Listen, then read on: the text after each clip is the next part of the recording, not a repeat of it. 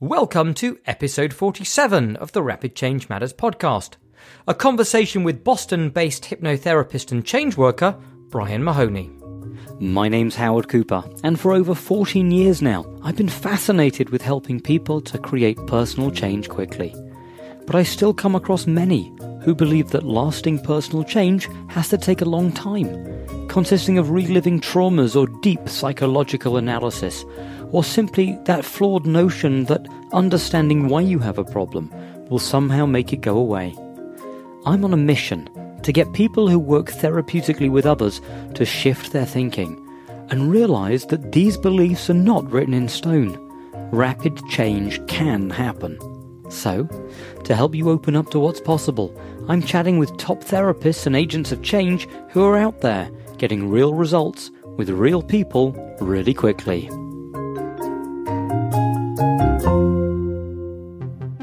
Before we get to the interview, I've got big news. Rapid Changeworks is now running live training events, and you can check out the latest events coming up by visiting rapidchange.works, where you can also download a free, quick to read PDF on five strategies to amplify your client's response, along with all the information about this episode and episodes still to come. Now, over to the interview.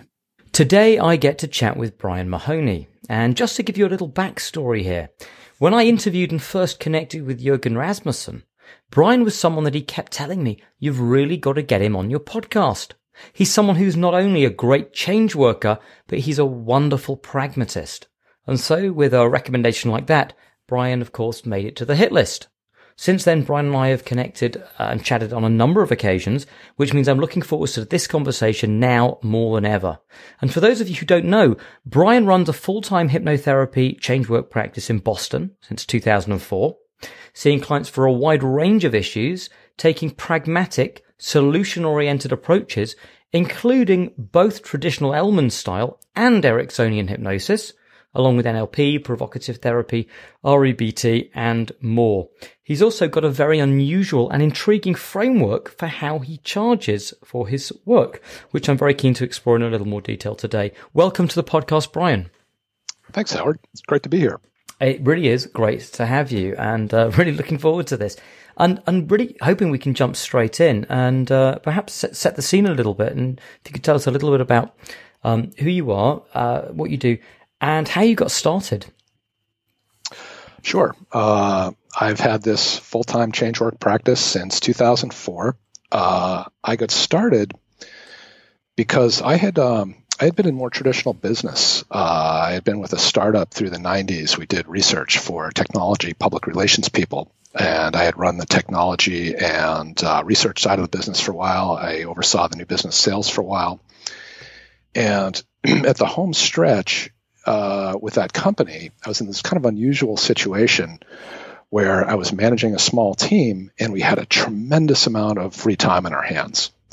And rather than just have everyone kind of surfing the web all day, uh, what I decided to do was start to do some coaching with these folks and just teaching them some basic things that I had learned along the way from people like Tony Robbins, Dale Carnegie, Stephen Covey, sort of basic sort of personal development, uh, business development stuff. And I just really loved the results that I saw these guys got for themselves, even with my, at that point, very kind of basic amateurish sort of attempts at coaching and teaching them some of the concepts I had learned. So I thought that was cool. Uh, when I left the company, I started doing some coaching started getting into NLP a little bit, doing some training there. Pretty quickly realized I was underpowered in terms of uh, approaches. You know, it seemed like the clients I was working with really needed to make some pretty deep changes in order to solve the problems that they had had. So that drew me in the direction, drew my attention in the direction of more formal hypnosis, and uh, it was just off and running from there. Did lots and lots of training for a couple years there, and um, yeah, I've been full time practice again since 2004. And what are the sort of areas that you, you, you work with? Uh, a lot of different varieties of anxiety, anxiety, phobias, panic attacks, you know, public speaking, fear of flying, a lot of the kind of uh, classic stuff that you'd think of hypnotists as working with. Mm-hmm. Uh, a lot of eating issues, um, some different compulsions, uh, nail biting, hair pulling, things like that. Uh, sexual issues, sleeping issues. So pretty a pretty wide spectrum. Okay, and in, and in terms of you, you, you mentioned that you know sometimes people have sort of deep issues. Um, how would you distinguish someone that has, you know, what, what's a deep issue?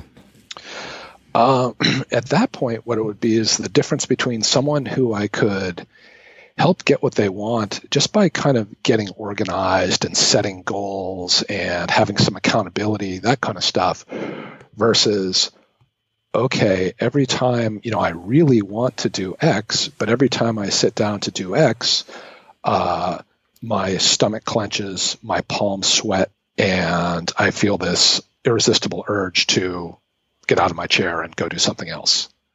That would be deeper issue. The mm-hmm. former would be more just that, like, okay, let's set some goals and you know see how you do putting some structure in around this, and just to be able to do some kind of casual conversational things, more like I think what a lot of more traditional uh, non NLP hypnosis coaches would do. Mm-hmm. So sometimes, uh, basically, there's sometimes there's some real emotional blocks that I'd see. Mm-hmm. And what I think is interesting is that you know you're certainly in the conversations that we've had is that you don't seem totally fixed or married to any particular camp or idea. Uh, you seem to be quite open at going, well, let, let's use this and let's use this and let's take this and. Absolutely. Uh, I don't, I don't have the luxury, frankly, of being able to stick to any one approach because so many, you know, I can see two people who, I'll, I'll give you an example. Hmm. I always remember these two clients because they came in with about, within about a week of one another. It's a while back. And on the surface, they presented identically. Uh, they were each senior level executives, and they were both having panic attacks before they'd go to do presentations. The way I worked with each one of them was completely different. There was no crossover at all in terms of approach. One, we did pretty much all hypnosis work, uh, a lot of regression work. You know, was she actually had suffered a fair bit of trauma. The other, we didn't do a bit. Uh, the way he was doing the problem was completely different. So at the end of the work, each one of them had completely solved their problem. But I'm pretty sure that if I had flip flopped those approaches, or I had been married to one approach has to work for everyone, uh, I think very likely one of my clients would have gone away happy, but no way, uh, both of them. So I think that's interesting. And also, if there are people that are listening to this going, well, how did he know what to do with which person? Uh, like, how do you navigate? Probably, um, I think I would say that he probably guessed and found out that he was right or wrong. And when he found out that he was wrong, he did something else. and that process may have happened two or three or four or five times until he, you know, figured out what was what was actually hitting for the client. Mm-hmm. So yeah, I'm I'm very cheerful about uh, about hit and miss. Obviously, having done it for as long as I have, you know, you get pretty good at picking up on the cues and the language and things like that uh, that are, can definitely be signs for which direction will probably be most useful to go in first. But uh, yeah, I'm, I'm very cheerful about uh, completely tanking with an approach and then just turn dime and do something else. I remember I spoke to someone and I can't remember exactly which one who it was on the podcast on a previous episode and they said something kind of similar and they said people think that these, you know, top as a top change worker, whatever that may mean, that somehow, you know, we just have this great hit rate and that we're always getting it right. And he said, quite frankly, I'm getting it just as wrong as everyone else, but my recovery rate is probably better because I've got good at noticing quicker and altering course. Yeah. Yep. Yep, uh, I would agree with that, and that's that's one thing I would say over the years. I've I've got better at that, uh, mm. and still, yeah, uh, there are definitely clients I can think of that I sort of stuck with one thing a bit too long, and yeah, probably should have sorry should have switched back there. Um, but you know, it's it's it's a growth process.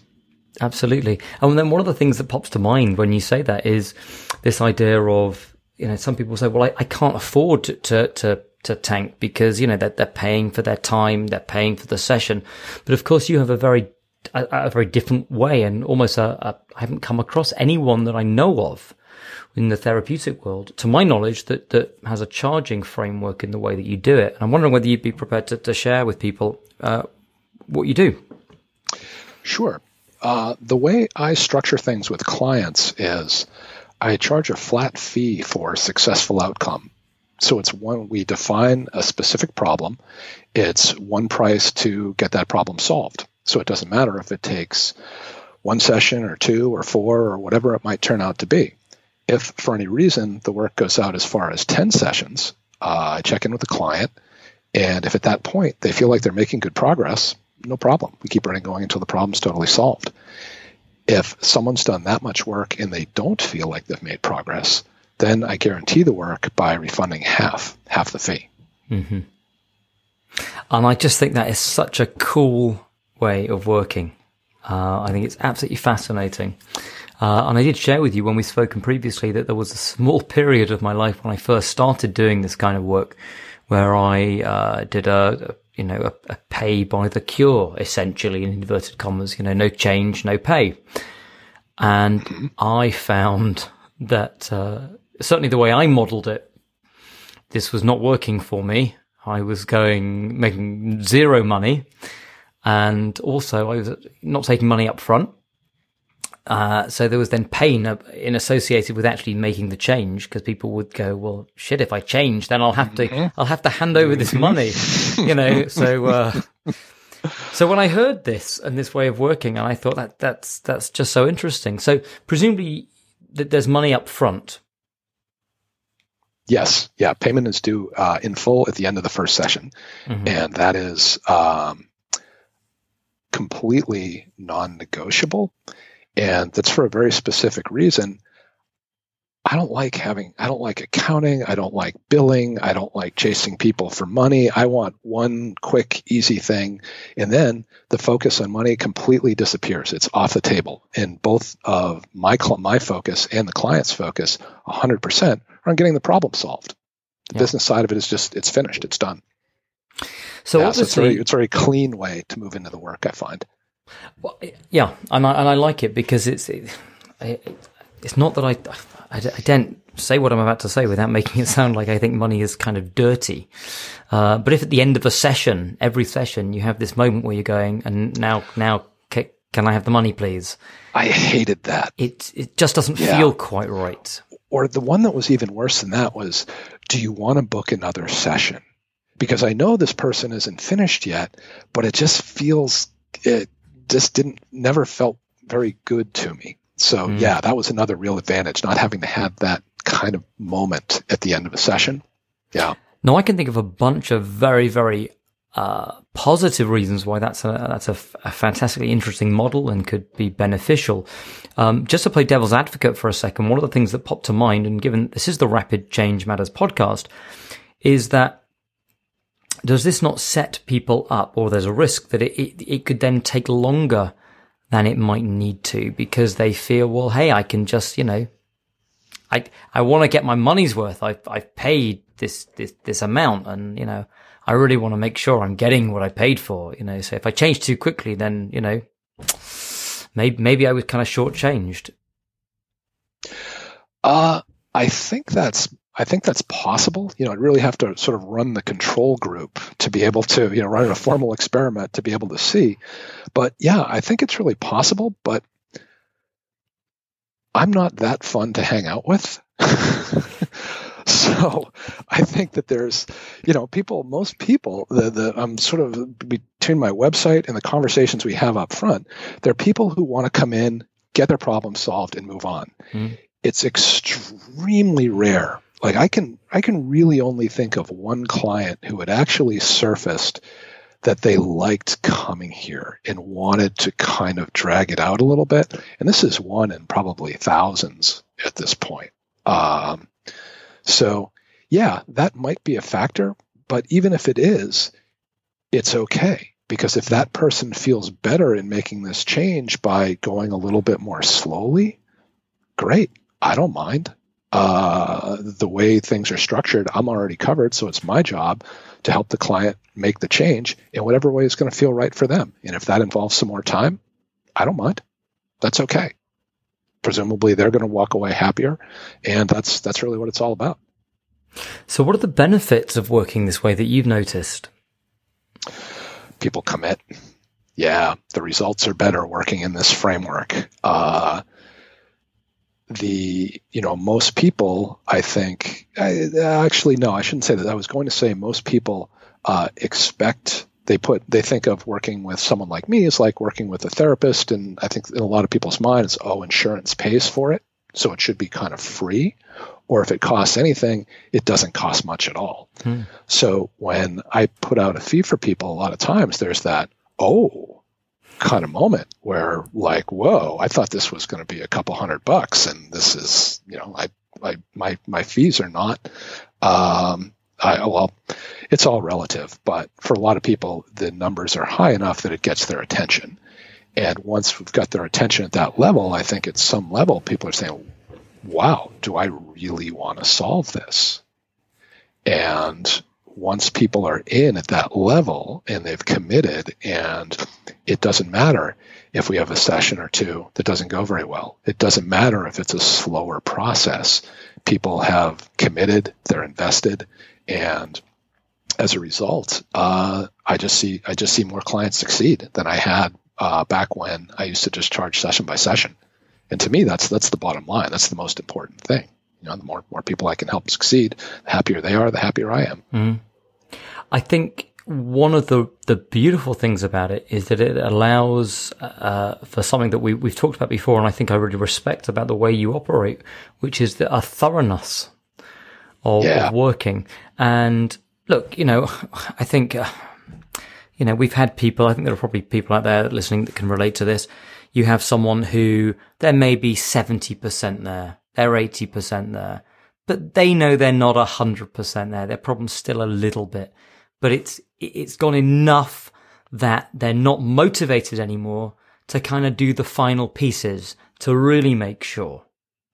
Absolutely. And yep. uh, it feels like a big ask, doesn't it? To go, well, you know, now I need X amount again to take care of this little little piece. So I think there's a lot of people who end up doing some good work, but the, the, the thoroughness perhaps is not as it could be. It doesn't best serve the client. That, and that's a big part of the reason. There was one client in particular who I spoke with, and she said she was able to put a number on it. She said her plot, her problem was about 80% solved, but uh, you know, to spend the extra money for the last 20%, it just, it wasn't, it wasn't it wasn't that big a deal to her. And to me, that seemed like such a shame because it was, to me, it seemed pretty apparent that if she just did a little bit more work, she'd be 100% clear of the problem. That ties into another aspect of the framework, which is all the work that I do is guaranteed. So what I'll see, it's rare, but once in a while, I'll hear from a client four years later, five years later, and some other little part of the problem has come up again. And I really love the idea that there's no hesitation on their part at all. You know, they've already paid. They give me a call, they drop me a note, they come in. I've never seen the extra uh, piece of work be anything other than one session. Uh, mm-hmm. and usually it's because they went into some situation that we couldn't test for when we did the original round of work and something else got triggered that needed to be needed to be addressed. But I love those calls. I love those emails because it's that idea that we're really getting things solved completely. And even if something comes up down the road, no big deal. We've got to mm-hmm. take care of then. But it also answers the, the, the ethical question of, you know, if you, if there's an idea of something that you're not sure is going to work or you're trying to practice and create new tools, uh, amplify your own skill set, then it gives you a little room to do that without feeling like, hey, you know, they're paying for you to learn. It, it's all built in. You're taking the time you need. Absolutely. Yeah. I, there was something that, that I remember I was I, I, was being a little bit devil's advocate with you when we last spoke uh, about this model because I, I, just kept thinking of questions going oh that's interesting but what if this and what if that and sure. I and I asked you a question and I loved I just loved the way you you, you responded to it so I'm, I'm wondering whether I can even artificially recreate that moment. But you know, because um, I said to you this, I said, listen, imagine someone came and saw you, for example, for a dog phobia because they were attacked by a dog when they were six years old or something, and you sorted out, and that gets sorted and fine. And seven, eight years later, after seeing you, they've been fine. They get attacked by a, a different dog. They're just unlucky. and one could argue, well, that's a different problem. It was a different dog. It's, uh, you know, surely, surely it's not the same dog phobia. It was a different trigger. It was a different input. And I said to you, you know, so what would you say at that point if they rang you up eight years out? I've been attacked by a dog again. And you just said, well, come on in. Yeah, absolutely. Yep. And yeah, with, with, with no hesitation whatsoever. Uh, again, I really like the idea of one place to go to completely get the problem solved. And you use some analogy. Um, I think it was like the it was it a five star hotel or ah yeah and yeah I, yeah, and yeah. I just thought that was such a it really helped me understand how you see this process and what you, you what you offer. Yeah, and I see it as very much like uh, really high end hospitality, whether it's a hotel or a restaurant or whatever it might be, in that their job is just to make you happy. Just to do, you know, whatever whatever it takes to make sure that you leave really feeling really happy and like you were treated really well. And working in this kind of structure uh, provides the the kind of the elbow room to to do that. And I think there's a lot of people out there who that's what they want. They they want a really uh, high quality experience, and they don't mind paying for it. Uh, so yeah, that's that's very much the way I see this. It's a little bit like um, I don't know if you have uh, over there in the UK, but we've got a company over here in the states called LL Bean, Mhm. and they had been famous for a long time for they would take any any return if there was any kind of a flaw in the product. It didn't matter if it was ten years later. Uh, they would take it back with a smile and give you a new one. I just heard recently that they've changed that policy, but for I don't know, 50 years or something like that, uh, that had been their their kind of model of customer service, Mm. and that's uh, that's very much the way uh, I like to think about things. So, Brian, how do you go about setting an outcome with someone um, that is clear enough that it, it it can't be fudged in terms of, you know, are they are they there yet? Sure. Uh, what I do is when uh, people call me, uh, usually they found me on the web. Uh, they call, and the first conversation is usually a pretty long one. I really want to understand what's going on with the person. And at some point towards the end of the conversation, I'll uh, sort of um, describe what I hear as the problem that they're that they'd like to solve, the outcome that they want to accomplish. Uh, usually, they'll take whatever I've said and kind of modify it a little bit. So by the end of the first conversation, we've got a, a very clear version of the outcome uh, verbally, and then once we're moving forward from there, the first thing I have people do is to write up a brief outcome statement. Uh, just very brief, very simple, two or three sentences description of what we're going to accomplish in the course of doing the work together. Uh, oftentimes, that statement will have things like, okay, right now, when I go to get on a plane on a scale of one to 10, if, uh, you know, 10's a panic attack and zero is fine, uh, right now I'm a nine. And at the other end of the work, I'll be somewhere between a zero to two, maybe the occasional three if there's heavy turbulence. You know, as as much as possible, I really like to help people um, uh, be very specific about things, and I think that actually helps as part of solving the problem, getting really clear on it that way. Uh, yeah, so that's that's basically basically how I do it, how we do it. But what I'm hearing is that there's an element of realism as well that you you help nudge them towards. For example, I mean, I had I had someone who wrote said to me I, when I said, "What would you like to have happen? What would you like to, to to change?" He said, "Well, I want to rid myself entirely of all anxiety and stress now and forevermore." if if he said that to me, I would probably uh, wish him luck. Yep. and I, I hope he finds someone who's who's skilled enough to, to help him do that because I'm not going to be his guy. Well, Yeah. well, there you go. Because I'm in my head and I'm thinking to myself, okay, so you get this outcome, and I'm thinking, crikey, that's going to be quite a few sessions. You're probably going to be seeing that guy for life if that if Yeah. that's hi- his outcome. So it, it, there's there- there's got to be, and it was interesting. If, is that example uh, of the flying that you know it might be at this level when I'm flying, but it might be a little bit higher in turbulence. There's an acceptance that that's it may be an okay response to have. Sure. Yeah, and what I what I emphasize with people is that I'm usually pretty good at helping people get into a normal range with things. Uh, and sometimes it'll be a long conversation to help them understand the difference between normal and some kind of absolute, perfectly anxiety free, perfectly thin for the rest of my life. You know, that, that more sort of, uh, absolutistic stuff that some people, sometimes people will have. Mm. That's often part of the problem in the first place. Yeah, I agree. And I also think it's very helpful.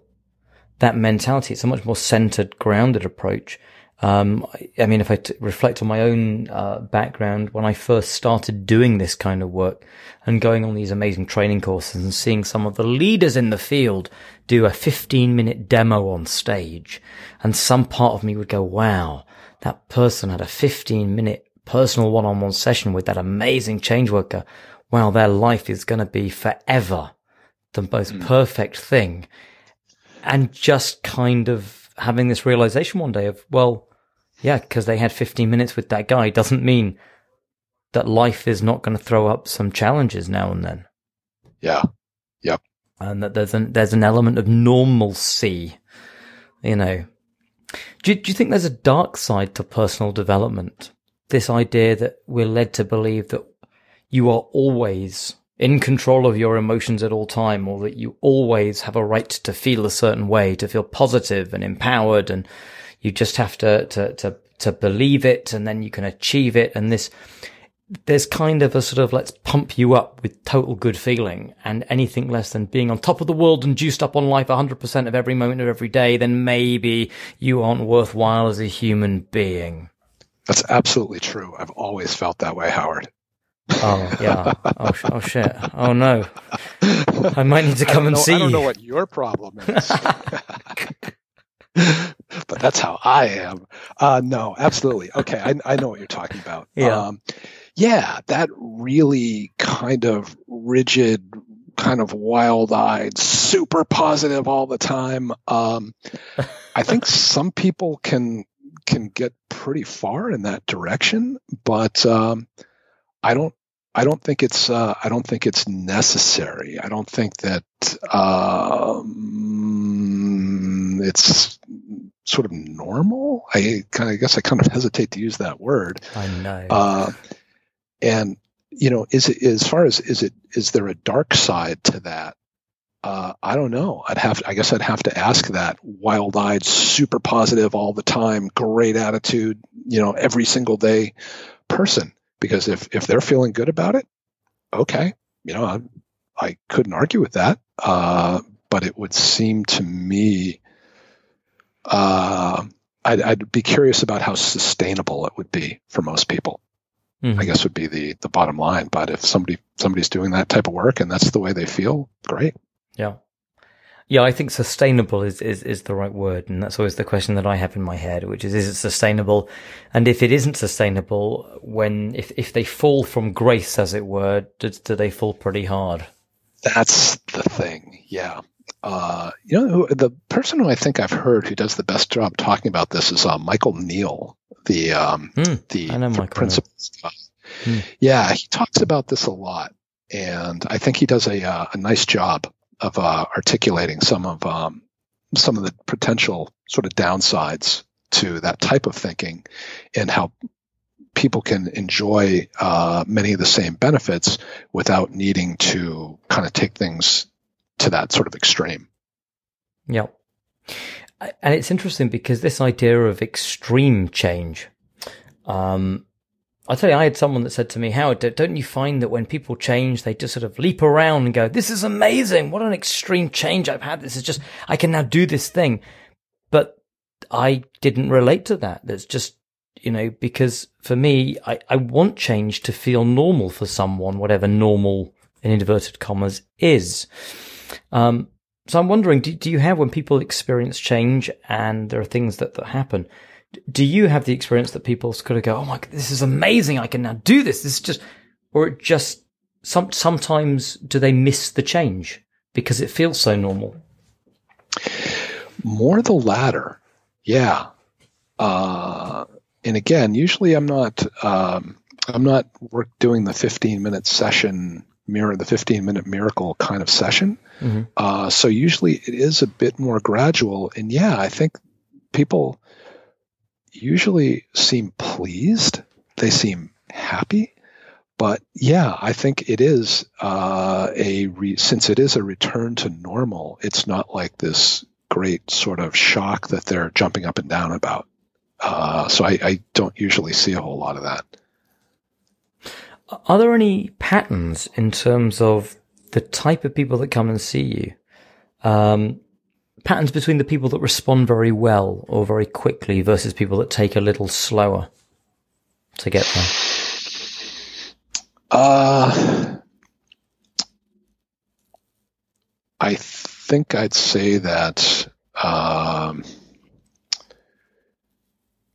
was probably many many hypnotherapists would say the super left brained, analytical, uh, lots and lots and lots of internal dialogue, uh, low on the Spiegel hypnotizability scale. Those tend to be the more challenging clients. Mm-hmm. Um, yeah, I think I think that's what I, th- those folks can take can take some more time. Uh, the folks who are really good at visualizing and responding to the pictures they make with body sensations. Uh, high in the hypnotizability scale, folks uh, usually tend to uh, go uh, go more quickly.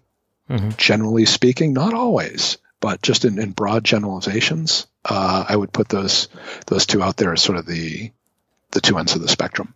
Yeah, no, it's that's interesting. Um, and I'm curious, actually, to jump back and ask you something that I, I wanted to ask you earlier, um, which is you'd inferred that you hadn't always worked with that that flat fee for the outcome model. Mm-hmm. Yeah. So, how long were you working with a different model, and what what was that model, and, and what motivated you? When when did you go? You know, this is just not not right for me. I don't like this way of working. I always liked the idea of a flat fee. Mm-hmm. Uh, I the very first NLP training I did was with uh, John Grinder over in London in 2003, I think. Mm-hmm. Um, and he had said that that's what he does. And I think he does very, very little in terms of paid client work. But he's mentioned that when he does, uh, it's a flat fee for the change and he did. I'm pretty sure I remember him saying this, uh, but he didn't see any other way, or he saw that as the most ethical way to charge. I'm pretty sure he used the word uh, ethical somewhere mm. in there, and I always thought that sounded cool, and it made a lot of sense. Um, when I started, uh, I wasn't even close to being good enough to you know, sort of explore that kind of a path. So what I did was just did uh, like I think most other most other therapists, hypnotherapists, change workers do, and just charge by session. Uh, when I very first started, I was completely free uh, to build experience. Uh, I was the free hypnosis guy, and I don't know if you guys have it over here. It's uh, called Craigslist. Uh, it's kind of an online bulletin board so I built a lot of experience there. Then I opened my office, began to charge, charged pretty low fees for a while, and then just saw some of the different sort of downsides to the uh, session by session models, which we've, we've talked about. Mm. And I had always had John's model in the back of my mind, but I had spoken with Jurgen Rasmussen, who you spoke with in an earlier podcast we both know. And he had mentioned he, when he started, he did that, uh, just the straight uh, flat fee for change and was miserable with it. And he told me the the, the stories of how how hard a way that could be, um, how, how, tough that could be as a way to to make a living. Uh, so I heard that and heard from John and thought, okay, well, how do I how do I split the difference here? How do how do I how do I correct for that flaw in the model? And that's where I saw, okay, well, we'll just do it a half fee. So that way we're equally invested. And the client knows that even if they don't get the change, they're not walking away with a full refund. So they've got some sort of skin in the game, so to speak. Mm. Uh, and yeah, I think I made the transition. Uh, I'm going to guess and say 2005, maybe 2006, something mm-hmm. like that. It was a while back. Yeah, I've been doing, doing this for quite some time. It's good 10, 11 years working yeah. working this way. I think so. I'd have to I'd have to go back and yeah. check my notes, but uh, I think it's something like that. Yeah. Okay. Well, yeah. What I was finding was I was more invested in getting in helping the client get the change than the client was. You know, I could tell that my enthusiasm, my sort of drive to really stick to this and see it all the way through, uh, was stronger than the client's. And I thought that something's wrong here. if I'm more serious about uh, helping the client uh, feel better than they are about feeling better, mm. Mm, this is not this is not good. and this was uh, this was one way to um, uh, to correct for that because now anyone who I work with, they're coming in and they are highly committed with very rare exceptions. Once in a while, someone will uh, wind up working with someone who it's not, it's not quite the commitment, commitment level isn't quite as high as they might like to see. But for the most part, I don't have that problem at all anymore. And it was something I used to see pretty commonly. Are there special dispensations that you would make if someone really can't afford it, but they're very serious about the problem? No. I, I, I, hate to say it. It makes me sound, uh, I'm sure, all kinds of things to some of the different people who might list, be listening. Mm-hmm. But uh, no, no. People attempt to, you know, try to negotiate with me on fee and, you know, to explain, you know, different reasons. And uh, there's lots and lots of folks out there um, who do, broadly speaking, therapy, change work, hypnosis. So there's lots and lots of choice. I'm just one of them. So mm-hmm. I don't I don't feel any obligation to change the way to change the way I, I structure fees. Uh, maybe maybe at some point I will, but uh, it hasn't happened yet. Well, I, I, think what I'd like, and, and, certainly your website, and I've actually just brought it up now, is that, you know, right at the bottom of your website, you have find out if you'd be a good fit as a client. Um, yeah. i.e., it's accepting that, you know, listen, it, it just might not be right for you. I might not be the right fit, and that's okay. Yeah.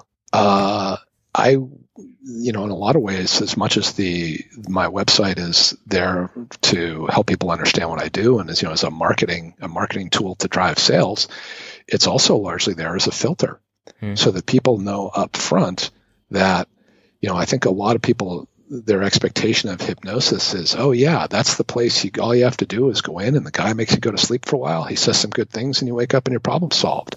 I want to make it really, really clear right from the beginning of the conversation, so to speak.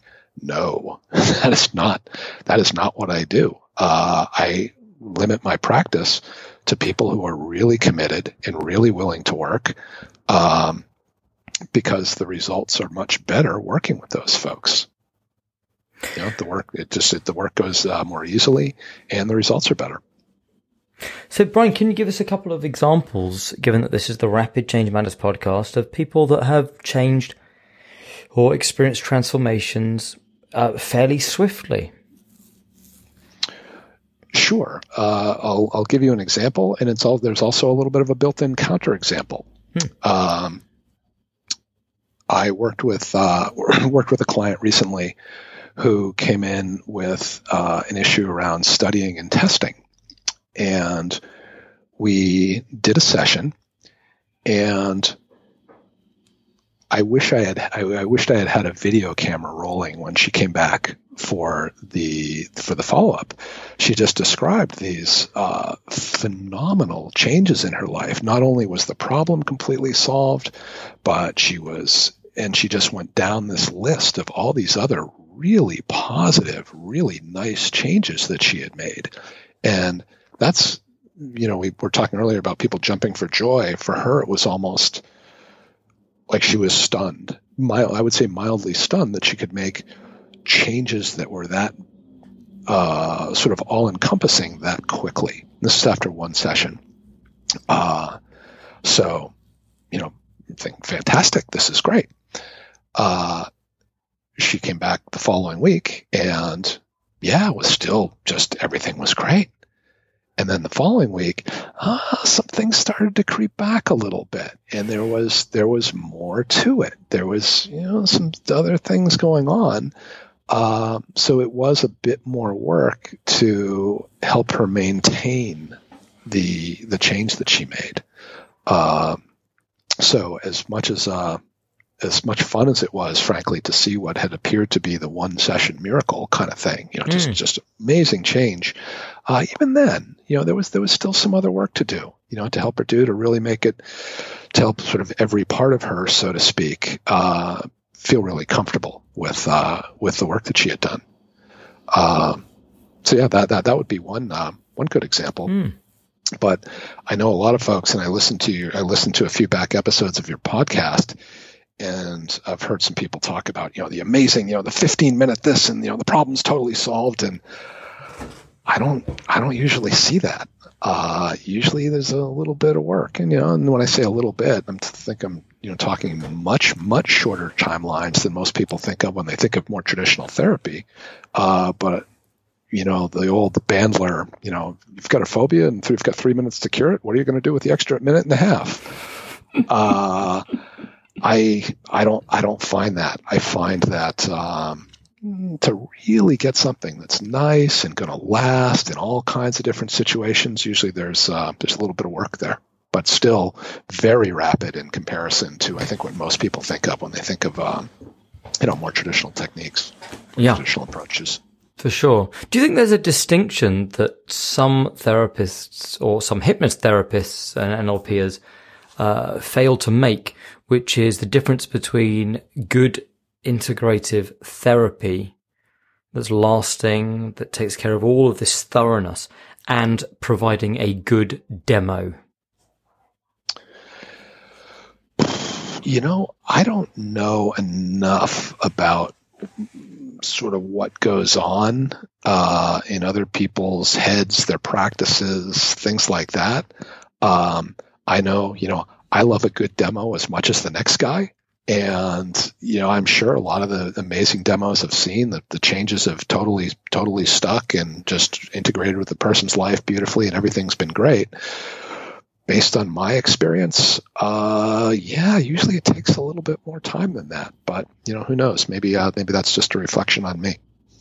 Mm-hmm. But then again, you're hundred percent positive at every moment of every single day. Absolutely, Howard. I'm, I'm, glad we're I'm glad we're really getting to know one another. Exactly. Absolutely. Absolutely. um, Brian, when when people change, I mean, uh, what do you think is really going on inside? Uh, is that like a, a, framework, or I've heard people say things like, "Well, I, I think they're you know they're shift, they're making change to internal representations, or they're they're doing other stuff." Have you got kind of something that in your head you're kind of working towards, or it's very dependent? Very dependent. Uh, you know, as much as I have made my living for a long time from you know working with the the unconscious minds uh, of people and just you know what's going on deep in their minds, their hearts, their bodies. Uh, I think a lot of times it's a black box, and I don't know what's going on in there. Uh, and I'm doing the best I can to help the person along to find their own path. But I've absolutely seen people make changes that I never would have anticipated. Mm-hmm. Um, mm-hmm. people who I would have completely expected to make a change based on what we had done, and pff, absolutely nothing, no change whatsoever. Uh, so I am just try do my best to be very loose and very flexible, and just work with what I'm sort of getting from the client, and trying to help them to take the next step that's really going to to feel good and to, to work for them. I, I like that. And one of the themes that comes through is something that I feel quite strongly about myself, which is I'll give you an example. Someone said to me the other day, Howard, as a, as a hypnotist, as an, as a, as a trained NLP, do you find that you, you really kind of understand people more? You know what they're thinking more. You know what that, that, that motivates them more. And, and I kind of found myself saying, actually, on the contrary, the more I've, the more I've learned, the more I've, the more I've realized I, I literally have no clue. In fact, the better I've got at that kind of stuff and change work, the more I'm convinced that I really don't know anything that's going on outside. Yeah. And the nice thing in doing the work is I can guess, and sometimes the guess will be really useful. It'll be spot on and it'll save us a lot of time. Or maybe it'll be wrong, but whatever they say gives me an, the impression that, oh, actually, maybe this might be the way that might be best for them to go next. And you kind of throw that out and see mm-hmm. what the response is and take it from there. I think it's interesting, isn't it, that some people have that kind of uh, view, though, that, you know, if you're good at these things, that somehow you can see into their brain, their deepest, darkest secrets. And I mean, obviously I can, obviously. Yeah. You know, obviously we all can, but yeah.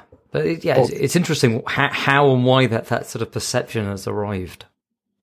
Well, it's funny because I've had I've had people in my personal life tell me stuff like that, and um, you know, I don't know. I think, uh, I think, you know what I think, where I would guess the impression comes from is that doing this work, uh, we get in the habit of paying attention.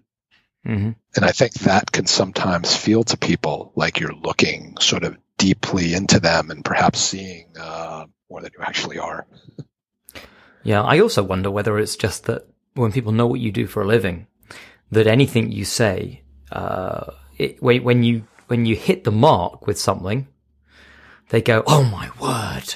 Yeah. In in a different yeah. way. So they have confirmation yes. bias essentially. They're filtering for all the stuff you get right and forgetting about all those times that I, I totally messed up and totally misread the situation because I am just yep. a human. Yeah. Yep. I agree. Um, if there are people out there and they're listening and they're they're thinking, right, what what books would Brian recommend? And you've already mentioned, you know, the uh, the very light reading that is the entire works of Milton Erickson. um, have you got any others that uh, that spring to mind as being, you know, two or two or three books that you know would be interesting for people to get stuck into? Sure. Uh, I would always recommend uh, Jurgen Jurgen's books, Jurgen Rasmussen's uh, Provocative Hypnosis and mm-hmm. Provocative Suggestions. He, has been, by the way, a tremendous influence in my my thinking in uh, in doing this work. Uh, mm-hmm. I think he's brilliant, just a just a really sharp guy and uh, fun to hang out with too. Absolutely. so I'd say, yeah, Jurgen's stuff. Um, I hypnosis and hypnotherapy uh, Cal Banyan and Jerry Kein. Uh, very simple, straightforward uh, approach to regression. You know, obviously based on uh, uh, Dave Elman stuff, hypnotherapy. Uh, but I, I, found that to be a really useful book, especially um, especially getting started, where a lot of the NLP and Ericksonian stuff seemed a bit kind of kind of hard to really get to work dependably uh, mm-hmm. working working with clients. That's and again, that's just my experience. Uh, but the the the Jerry Kein book um, really uh, really helped me along a, a lot uh, early on. Uh, I would put that out there and. Beyond that, now boy, all kinds of stuff. I guess probably uh, Trance-formations, mm-hmm. Bandler and Grinder.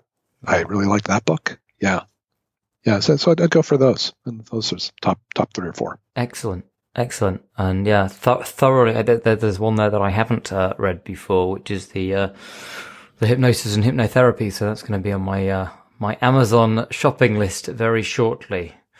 Um, yeah, if you if you've read Hypnotherapy by Dave Elman, hmm. it's pretty much mostly the same stuff. I just happened to read Hypnosis and Hypnotherapy first, hmm. and I probably liked the presentation. I found the the presentation of the information was a bit more accessible mm-hmm. uh, for me than hypnotherapy, but I think uh, in terms of the actual content, really similar. Yeah, pretty pretty much the same stuff to the best as best I can hmm. remember them. Excellent. Brian, if people are listening in and they're thinking, I like the way this guy sounds, how can they find out more about you? Where can they go?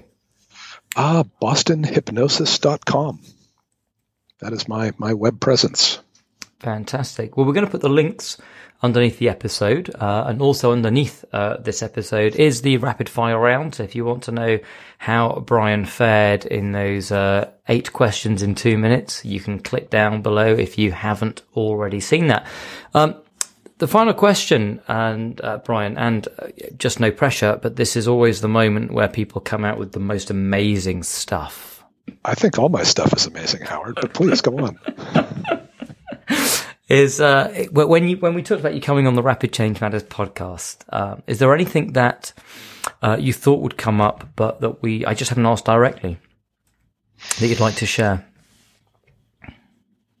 Uh no, I don't think so.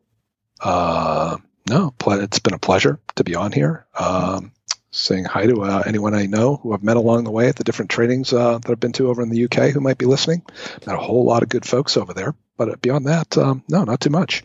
Cool. Well, I've I've really really enjoyed it, and uh, it, has been a lot of fun chatting to you as we've approached uh, this uh, conversation too, and getting to know you a little bit. And uh, yeah, it, has been absolutely fascinating, and hope all of our listeners. Uh, as well, have found it as interesting and as thought provoking, and may may go away and begin to think about some of the the pros and cons of working in the frameworks that we do. Yeah, and if ever if anyone has any ever has any questions about it, they're welcome to drop me a note or give me a call. Fantastic. Well, Brian, thank you so much. And uh, thank you again for your time.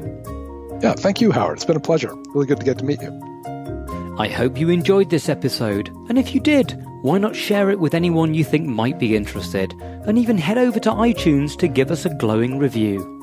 You'll find more about what's coming up on our Facebook page, facebook.com forward slash rapid change matters hyphen podcast. And of course, you'll find all the links related to this episode, plus those upcoming live events that will help you hone those change work skills.